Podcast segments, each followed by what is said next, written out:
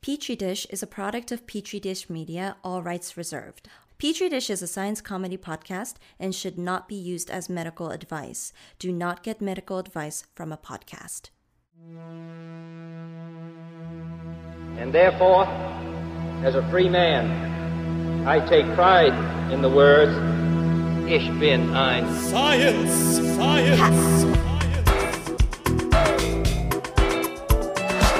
I know the human being and Science! can Science! coexist peacefully.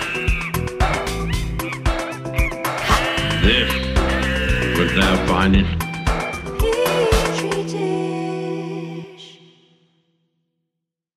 Hey guys, welcome to Petri Dish. I'm Nathan. I'm Sean. This episode is astounding. It's gonna blow the lid off of everything you've been taught by the government for the last 130 years. You thought you inherited genes? It's a lie. Whoa. We're gonna talk about nature versus nurture. We're gonna talk about human nature versus goat nature. All right. We're gonna really unlock the theology behind science. All right. We're gonna see how God manifests His will Holy shit. in every single creature. You are you were very right when you said that this episode would make me very mad. I, I didn't realize that writing the notes, but now I see it very clearly. this leg's all about two-legged goats, guys. yes, yes. We're gonna. oh, How do you say this guy's name? Slepper. So, guys, and thank you, by the way, to Josh for this episode recommendation. But we're going to talk into slippery two legged goats, colon, the reason God is real and alive in each one of us. Holy shit. Well, I guess I guess we'll just have to get into it. I, I need to stop speaking so passionately about things I don't believe. It'd be nice, but it's almost like if I was smoother, like like my delivery's kind of choppy, I think, and that makes it sound like I'm more genuine. I feel like, whereas Yeah. if I was like really smooth, you'd be like, "Oh, this guy pre-wrote it," but instead, I feel like the spirit coming through me. Yeah, well, I remember when you were younger, you used to give speeches in a kind of gospel sort of way. yeah, yeah, right? yeah, yeah. And- you know, that's you know, given my delivery, that's almost like urban as a euphemism. Nathan would deliver it in a gospel way. I'll be like, praise Jesus! you know? Oh, yeah, I Yeah, man, gospel. Nathan is an urban pastor. I mean, it's true that I was surprised you weren't thrown out of more Model UN conferences. but It was Nonetheless, very inappropriate you in were actually debates Um, fairly successful. about. Boy, you debates about Crimea just keep coming up, huh? yeah, they were around in the past. They returned. Whew. Okay, well, anyway, anyway, anyway, Yeah, what are we look, done? We're gonna talk about two-legged goat, but then also more broadly evolution shit. Yeah, yeah. Let's go ahead and do it. We're gonna challenge and deepen our evolutionary understanding. Let's do it.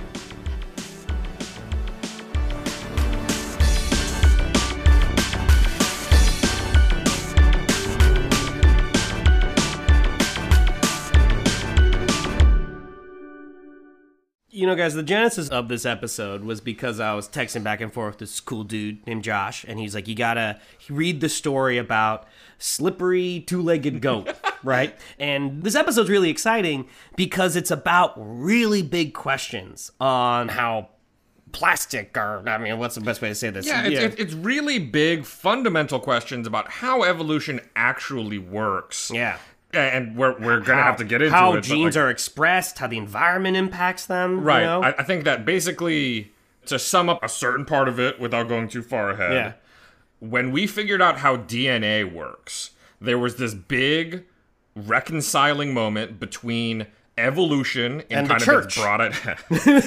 and the Pope. it's never the church. Um, the- be- between evolution Pope Francis was like, "Fine, it's real, but no gays." on like a macro scale what's going on with evolution and then all the way down on that cellular scale what's going on with dna right there's this big Right. reconciling moment and we're still sort of dealing with a lot of the fine-tuned elements of how you actually bring those two things Right. together But like all great stories, it starts with a baby.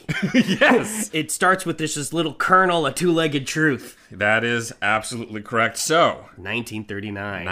1939 Uneventful year. nothing going on down in europe in the magical netherlands a goat was born Right. Okay, and this cute little kid, as baby goats are called, Yeah. uh, was in many ways a pretty typical one, but in a very noticeable way, this kid was different. It had a birth defect in its two front legs. That made it so it could not use its front legs. Yeah, basically, so it did have them.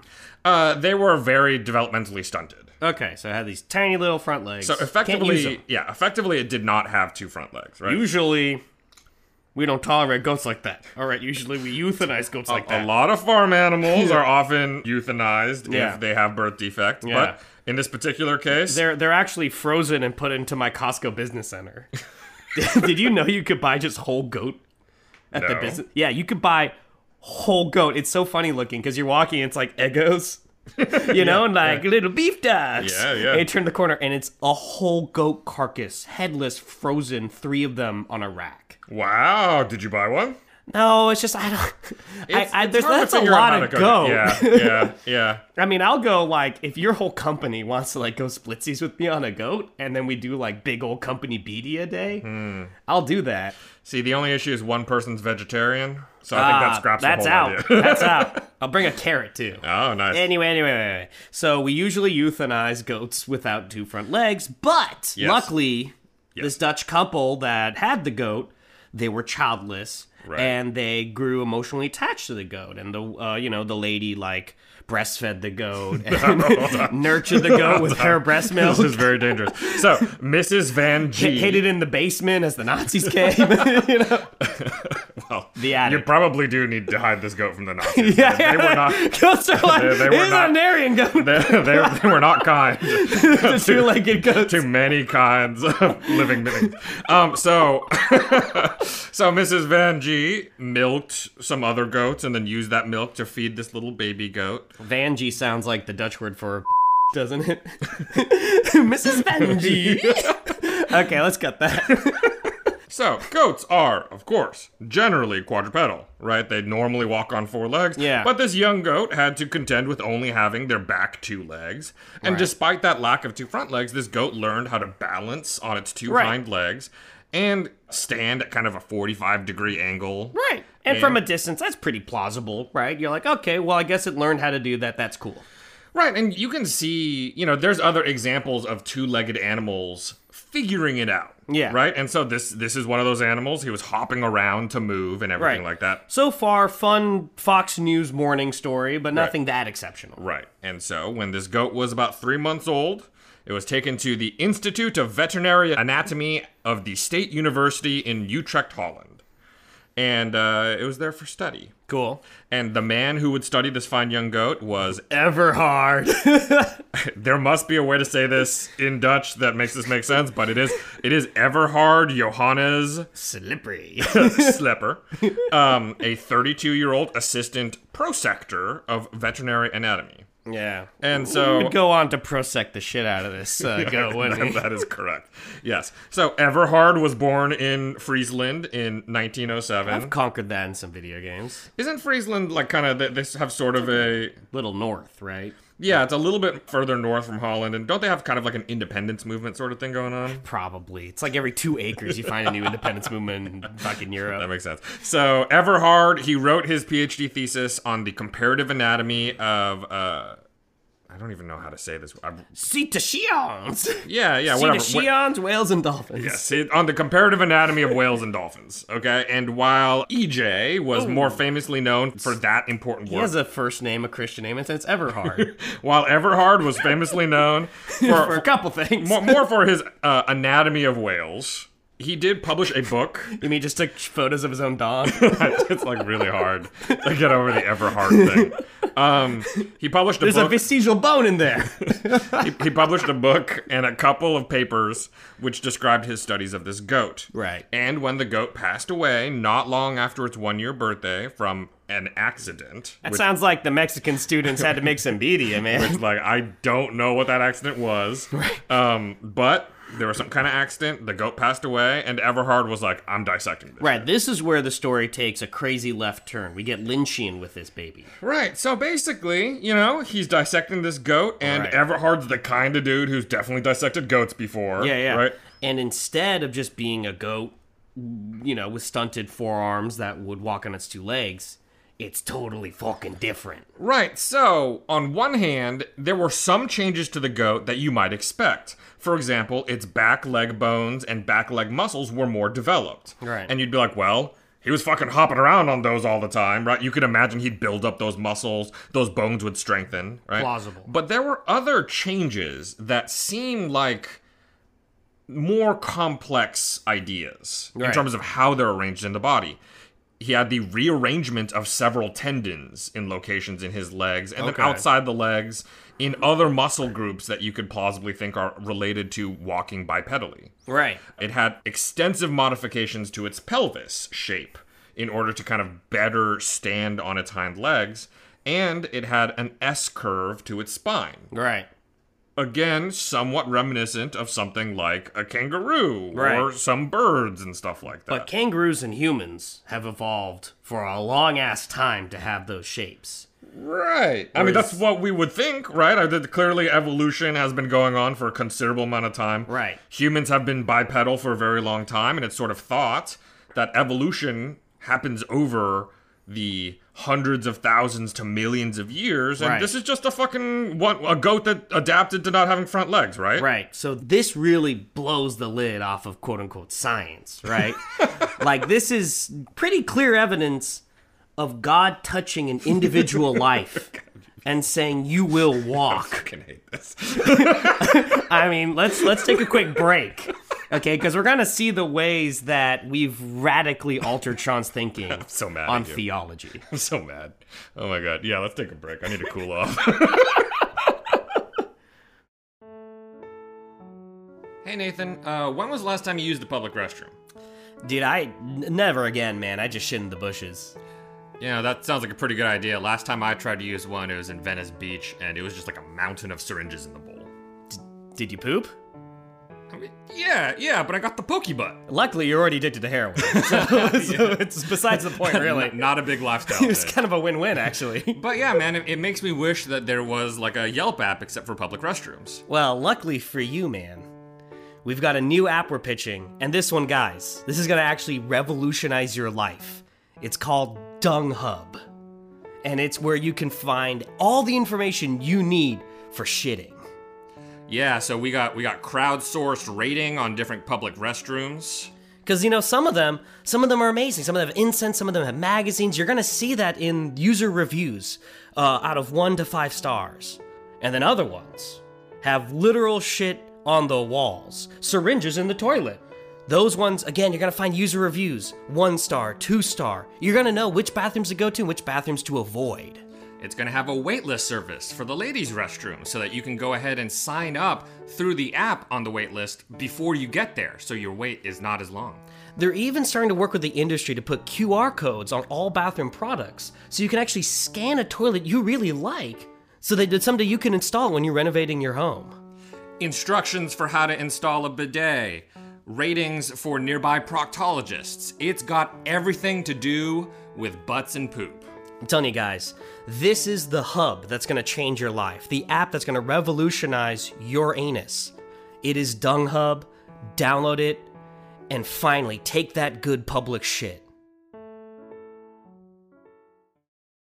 So before we dig in deeper, let's just rehash a couple theories of where species come from, right? Okay. Uh, one of them, of course, is that God made each individual life six thousand years ago. Great. Okay, now that seems to be substantiated by this two-legged goat. But, but, but, but, but, but, but, but, let's take a step back. What is the neo-Dar? Well, uh, not neo. What's our conventional Darwinian understanding of evolution? So there's a television show on Netflix called Love is Blind. And in this television show, I think the premise of the show is that like people are put in these like pods. Yeah. And then like they can't see each other, but they can talk to each other. Right, And right, then it's right. supposed to be like you kind of figure out who you want to be with Yeah. before you see each other. Right. And then you like propose to marry the person. right. Yeah. They accept and then you're allowed to see them. Was this? Do you feel like this is what happened with our souls before birth, and then I like epically trolled you? Now you're stuck with me. That would be nice. But no, actually, the reason why I brought it up is because one of the women in one of these conversations, they were just like talking about something, and then she was like, "Wait, wait, wait, wait, wait. Are you saying you believe in evolution?" and the guy was like, "What?" and it turns out Oh. she's like a young Earth creationist, exactly like you. You son of a bitch. disgusting. No, I'm not. Uh, but, but like, I'm not going to pop my load. Actually, Yeah, okay. it's important for the audience to have this air of mystery about our about what I believe. Oh, I see. I see. Yeah, yeah, yes, yeah, this yeah. is part of the allure of your I'm character. like Joe Rogan. I'm just asking questions. Holy shit. I'm just asking questions. You're a lot like Joe Rogan. okay, but, but, but Uh, yes. anyway, anyway, anyway. so we need to do a little bit of background information on like what are we even talking about with evolution, Right. So we've talked a little bit in the past in some episodes about evolution, but in a kind of very broad sense, where do different species come from? Right. Right. That's sort of on the origin of species is because we can tell that like looking at certain different animals Right. that they were related to each other but are clearly Right. distinct from each other. I mean, to use that book, some sparrows got on different islands. They got geographically isolated, at least relatively, because you know you can imagine a bird could f- fly to the other island to fuck. But like, come on, guys, we barely walk a block to get pizza, right? Yeah. Like, birds fuck. Some dudes are their lazy. neighbor, right? Yeah. And so the birds on the different islands fuck, and they kind of slowly adapt to the conditions of the particular island, and they over time, over a long time, turn into different species, right? right. So that's the thought, right? Is that like you have Yeah. some kind of reproductive It's not a isolation. theory. Let's get excited. Let me love you. So the like, audience doesn't know, but I'm touching my brother right now Touching to me a calm lot. him down. It's a lot. So uh, there's this reproductive isolation, but then there's an idea that they do change their physical form. But like, what is the source of these physical form changes? Right. Right. Like, where does the ability to change your form come from?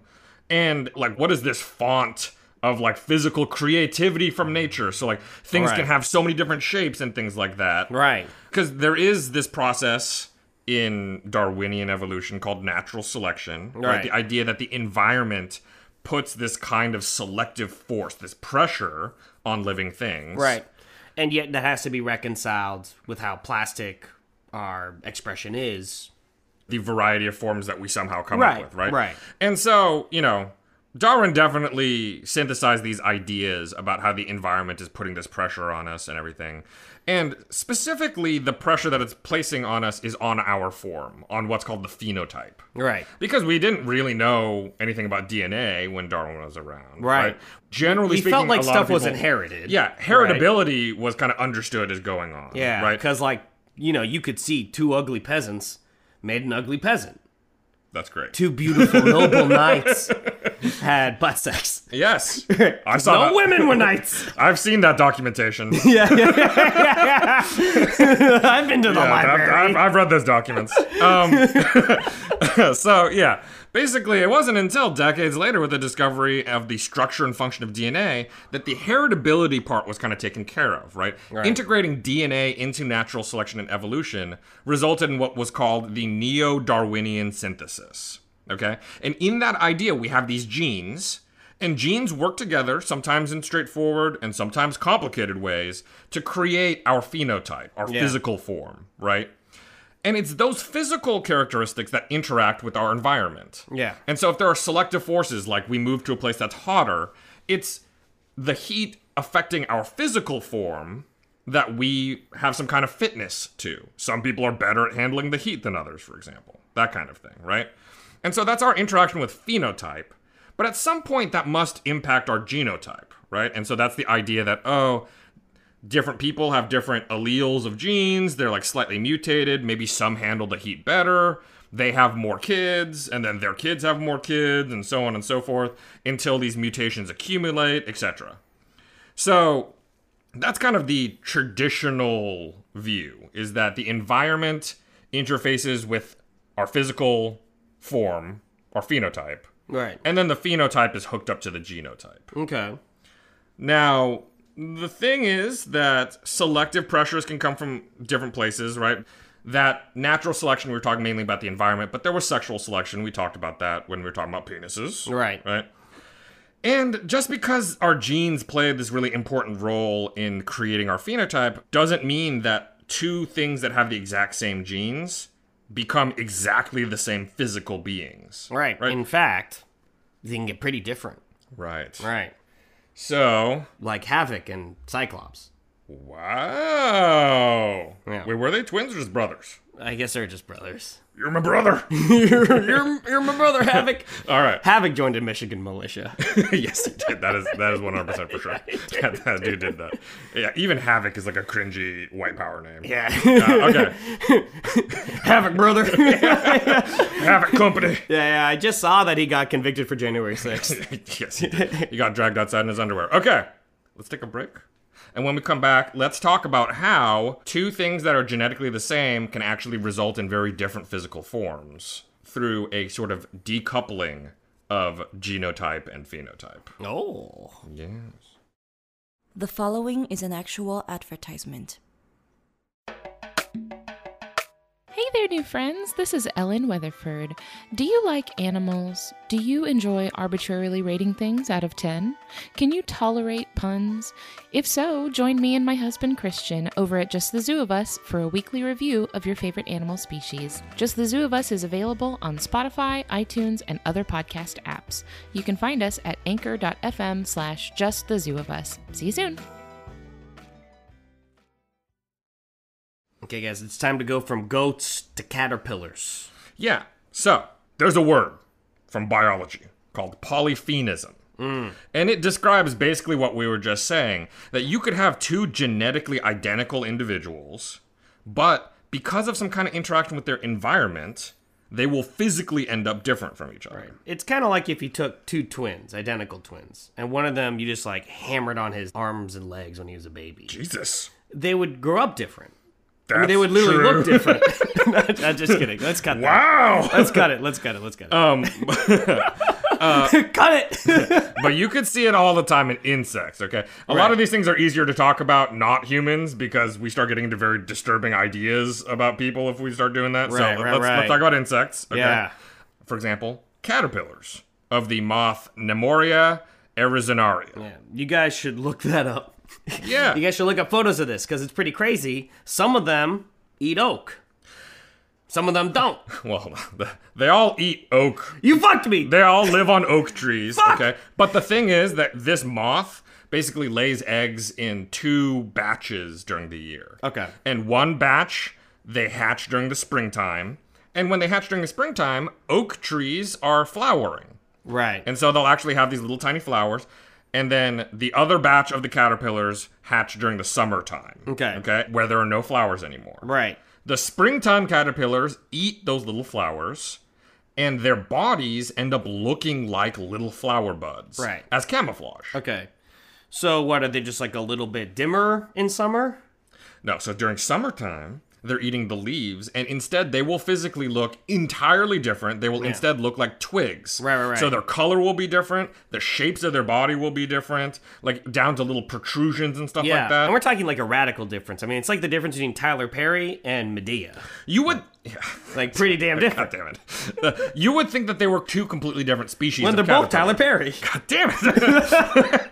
you would think that they were completely different species, okay? Right. But they are the same species and they could be ge- genetically basically the same, right? It could be from the same parent moth link. Yeah, Eh, Well, well, when you first started saying genetically, you kind of like hit the G a little bit, and I thought you were saying genetically ginormous. I don't know why. I just Wow, ah, genetically gino- ginormous. okay.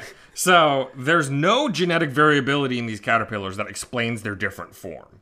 Instead, in this case, all their physical differences are due to what they eat in the first few days of their lives. Wow. Okay. So if they're eating those flowers versus if they're eating those leaves from the same fucking tree, Interesting. In the first few days, there's some kind of chemical difference that will make it so that their bodies will develop in very different ways. All right, and there's an important nuance here where like you could imagine if the like a monarch caterpillar eats milkweed and so it grows poisonous over time. This is different.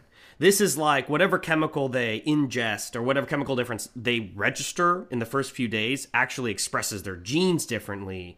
So like if you took one of these caterpillars that was eating flower buds after 3 days and fed it twigs the whole rest of the time, it would still develop like it looked like it was eating flower buds. Yes. Yes. Okay, that's- yeah, that's kinda interesting. And it's no other variable. So at first they were like, okay, well, spring and summer, there's temperature differences, there's Right. humidity differences. So they tested out all these other things. None of them changed the form like this. Right. But if you took caterpillars born in the springtime and only fed them leaves, they would turn into the twig form. Okay, so And vice so- versa. And guys, it's like Pokemon. Yeah. You're like, wee, there's It like is like clouds, and Pokemon. it turns into a twig form. Yes. you get it, beer, you do it for him. Yeah. no, but I mean, so something's happening that triggers their alleles to change or to, to be expressed differently. Right. So what ends up happening, and I do want to say, from a certain distance, people understand this, I think, pretty straightforwardly. Right. In the sense that, like, we all know that you could be born a certain way and then be living your life in one direction versus another direction, and the environment will change people in lots of different ways, Right. right? And so we understand we call it, you know, the nature versus nurture thing. Right. And I think the the modern consensus is that nature and nurture are melded together. Right. And that sure, genes matter, but also your environment matters, and people can end up being very drastically different if their environment's different. Yeah, but what we're talking about is like, you know, if you took a Korean baby and you fed him Gouda for three days when he's a baby, there's different genes in there that are like, oh shit, we're in the Netherlands, and he grows to be like six foot two. Or if you give him just Kim, it's like, oh, we're still in Korea. We don't have to worry about about that. and then the genes get expressed, and he's like five foot seven. right? It's like we have the same genes. We're genetically identical because we're one of those rare identical twins where I got born four years later, and and yet I, uh, because of mistakes I made as a child, ate too many chicken nuggets. Oh my And now I'm God. three inches shorter than you. Wow, that's beautiful. That's beautiful. But yeah, so, so you know what's going on here is the fact that genes do have a result on your phenotype, Right. But to say that they control your physical form, Right. is it diminishes the role of the environment, Right. And the environment can play a considerable role in yes how genes are expressed but also the products of those genes proteins how those proteins are working what things those proteins are interacting with so there's so many downstream effects Right. between your genes and your phenotype Right. that the environment has a lot of places to play a role and you can see that really drastically in insects but it probably is playing a role in everything And okay? certainly Dutch goats.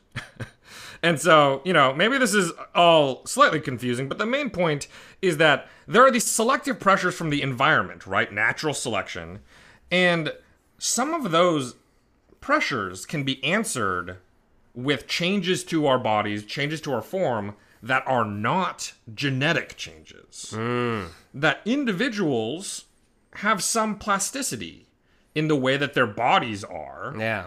And those things can meet the challenges of the environment. Right.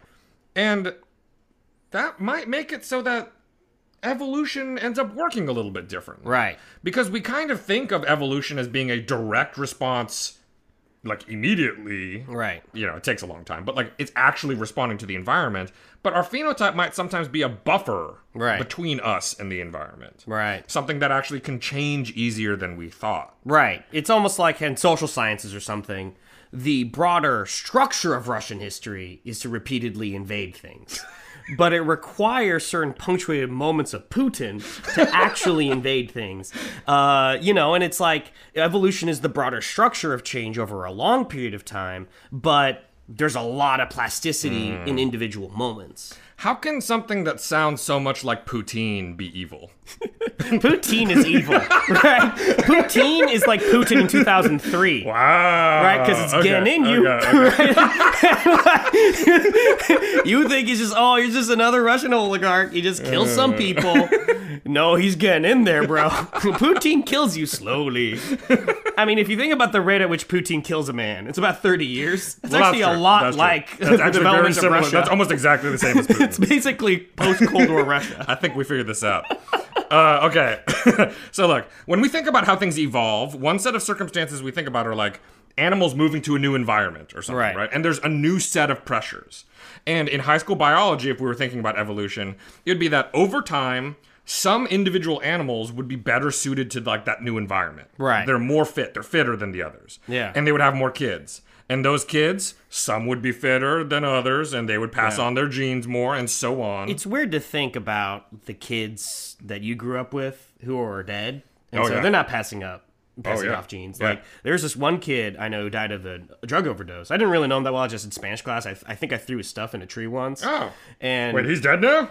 yeah, he's deceased. Yeah, he like shit. died of an overdose. Whoa. Of a heroin overdose, I think, like several years Whoa, ago. Oh, this became serious. Meanwhile, one of them's Dylan O'Brien, you know, and that, that guy's passing off his genes. it turns out, you know, isn't that crazy? The world is complicated. Yeah, yeah, yeah.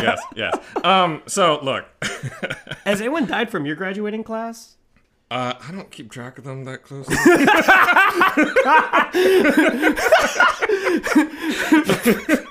what? so and so on you know like there are these generations generations passing mutations happening here and there that are good rarely Yeah. and shitty most of the time Right. right and over a long time these genes would become changed and the proteins they make are changed so that the physical form of these animals would then change Right. to better suit their environment right but there is an alternative idea, conceptualized very convincingly by Mary Jane West Eberhard, which Wow. what is, up with that, right? Because that's part of her last name. But Eberhard, that's basically Everhard, but someone at Ellis Island was like, I don't want to be Everhard anymore. Yeah, yeah, yeah, right? yeah, You know yeah. what I mean? Wow. In fact, aren't V's and B's interchangeable in some languages? so. They probably said Everhard, Yeah. but Eberhard. And they're like, yep, Eberhard. got it. Everhard. I Nailed mean, it it. can't be Everhard. It's like, move along, folks. Anyway, Mary Jane West Eberhard is this idea that individual animals actually have phenotypic plasticity. They actually have some flexibility in terms of what their bodies are going to be like, especially during development. Right. Right. Like us adults, our bodies are shit. Right. It's over for us. Right. Right. But during, So we're not plastic anymore? I mean, you're a little plastic. I'm, I guess I'm a few years less plastic or more plastic. the earlier on in development we're talking about, the more leeway there is Right. to be able to kind of mix things up and react to your environment. Right. That's why like early pregnancy matters so much, right? Yeah. Well, there's a lot of reasons, I imagine. Yeah, but I do think that that is a big part of it. Right. And that is also why there's so many concerns about like, oh, does this thing have some kind of Right. chemical that can mess up development and Right. things like that? So, basically there is an ability to adapt to feedback from the environment. Right, that's interesting. and change your form. And you know, for example, you can see that in some of the sex determination in things like lizards, right? Right. That sometimes things like temperature can change whether or not a fetus is going to develop into a male or a female. Interesting. Right? But also in fish, for example, when we were talking about sex determination in fish, some fish, the sex of that fish will be kind of chosen based off of how many other males or females there are in the population, right? It'll Right. be like self balancing. That's that. smart. You know, I actually think that that was the basis of the one child policy is for the sake of science. The CCP was like, well, let's experiment with this. Wow. We know infanticide is going to kill off a lot of female babies. And so we can see if we just like will start to produce more females to test phenotypic plasticity. And it turns out that is not one expression of it in humans. Not how people work. Yeah. Okay. Too bad. But but it's good that the CCP did this for the sake of human science. You Cannot be on that side. I'm not. That's actually not allowed. Um, so, you know, in that sense, in these individuals, the change in phenotype is not tied down to a corresponding change in the genome. Okay? Right. We're not talking about genetic mutations. Yes. We're talking about changing your form based off of the environment before there's any change to your genome. So, in that Right. case, the animals could be adapting to their new environment before they actually evolve to be better suited to that environment. That's smart. Did you know what's so funny about that is that sounds like a good idea, but people, you know, it's so easy to become dogmatic. Uh, Uh, people have Yes. this kind of like half understood. Or, or well, in, in I guess in the defense of folks, like our understanding of evolution has changed over time. But like people have this very structured, dogmatic understanding of how evolution works and natural selection because it's also so tied in with social Darwinism. Whereas in reality, there's probably a lot of plasticity built into this, which makes sense because we confront new environments all the time. Yeah, and honestly, a lot of the dogmatic element of it is in part because of Lamarckian evolution. Yeah, he And- was a very famously schmucky dude. Yeah, and Lamarck amongst many controversial opinions, Yeah. felt that animals were continuously evolving upward into more perfect forms, with humans kind of at the pinnacle of it. Yeah, and Donald Trump at the highest pinnacle of that for Lamar. That is that is for sure. but that basically that animals as they lived their lives changed. Right. And then those changes were kind of inherited by their offspring, right? Right. And so the idea was that evolution was happening in like real time in the moment in individuals. Right. And that turns out to be probably pretty wrong, right? right, Because I mean, just e- even based on how quickly DNA mutates or something like Right. that, like it's not possible for that to be what's happening. Right, right. Instead, it's like you inherit a certain amount of DNA, basically, right? And there's a plasticity in how it's expressed in your lifetime, but that doesn't necessarily impact what gets passed on to the next generation. Right. So I think the stigma of Lamarckian evolution in the Is that idea he's that, like the Dorcas, right? well, I mean, the, the real stigma is that Lamarck sucks and, and Darwin, you know, Darwin had it. yeah, but it, it made it so that any idea that was like, well, maybe it's not just DNA, or s- you know, like that, like that something else could be happening outside of that. Right. There was a lot of stigma around that. I see what you're getting at is like West Eberhard and what we've been discussing today is not really in contrast to Lamarckian evolution so much as these are both theories that complicate Darwinian evolution, but West Eberhard's or our developing and modern understanding of phenotypic plasticity is more nuanced than Lamarckian evolution, is more accurate and reflects the truth of it. And is maybe overcoming that stigma of complicating Darwinian evolution. Right. And, you know, I, I should say that West Eberhard is working within the context of Darwinian evolution and does not see herself as like overturning it Right. so much as refining it, right? Yeah, unlike Whereas- unlike you know people like, Like me, you- you, yeah, yeah, like exactly. Catholic theologians.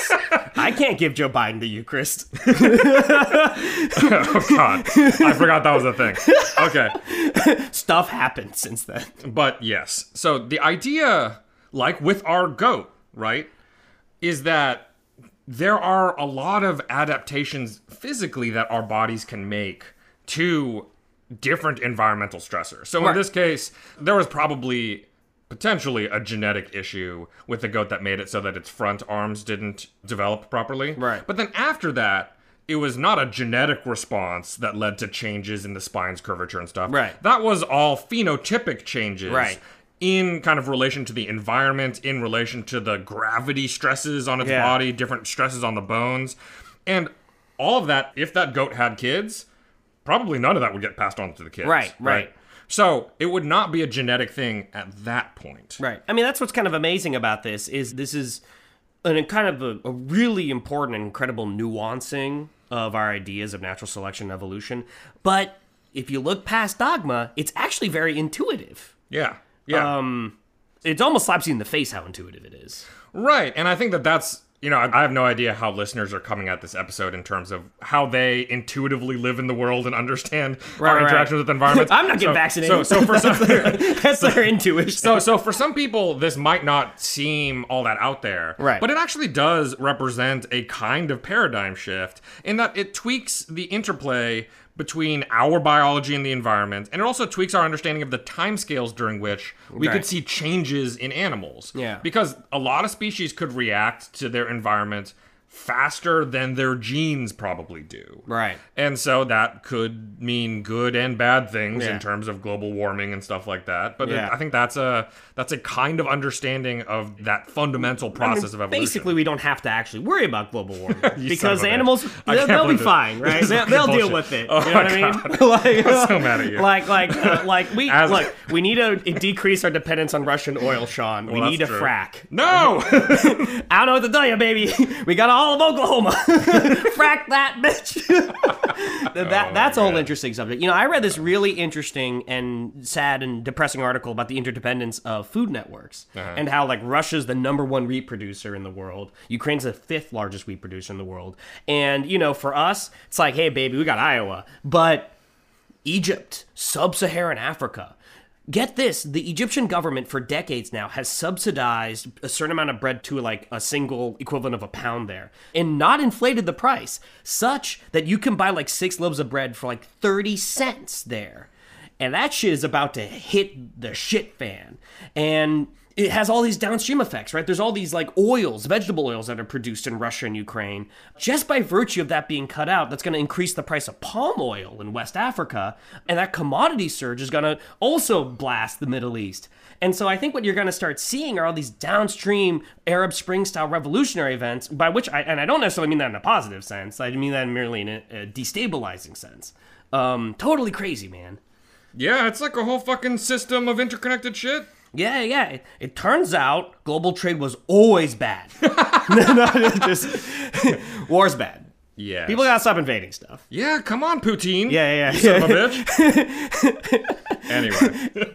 Anyway, guys. So, guys, that's crazy. Um, we obviously didn't talk about the alternate theory to all this, which is God in the gaps. And it turns out that, uh, you know, God makes you who you are. But we won't discuss that today. That's for the next episode. we talk about God, colon, uh, you know, you and Jesus. I didn't Oh, think of a time. no, I think that's fun. God's colon sounds like a good episode. God's colon, the world. Russia, God's colon. Yeah, where'd the world come from, mommy? Question mark. God's colon.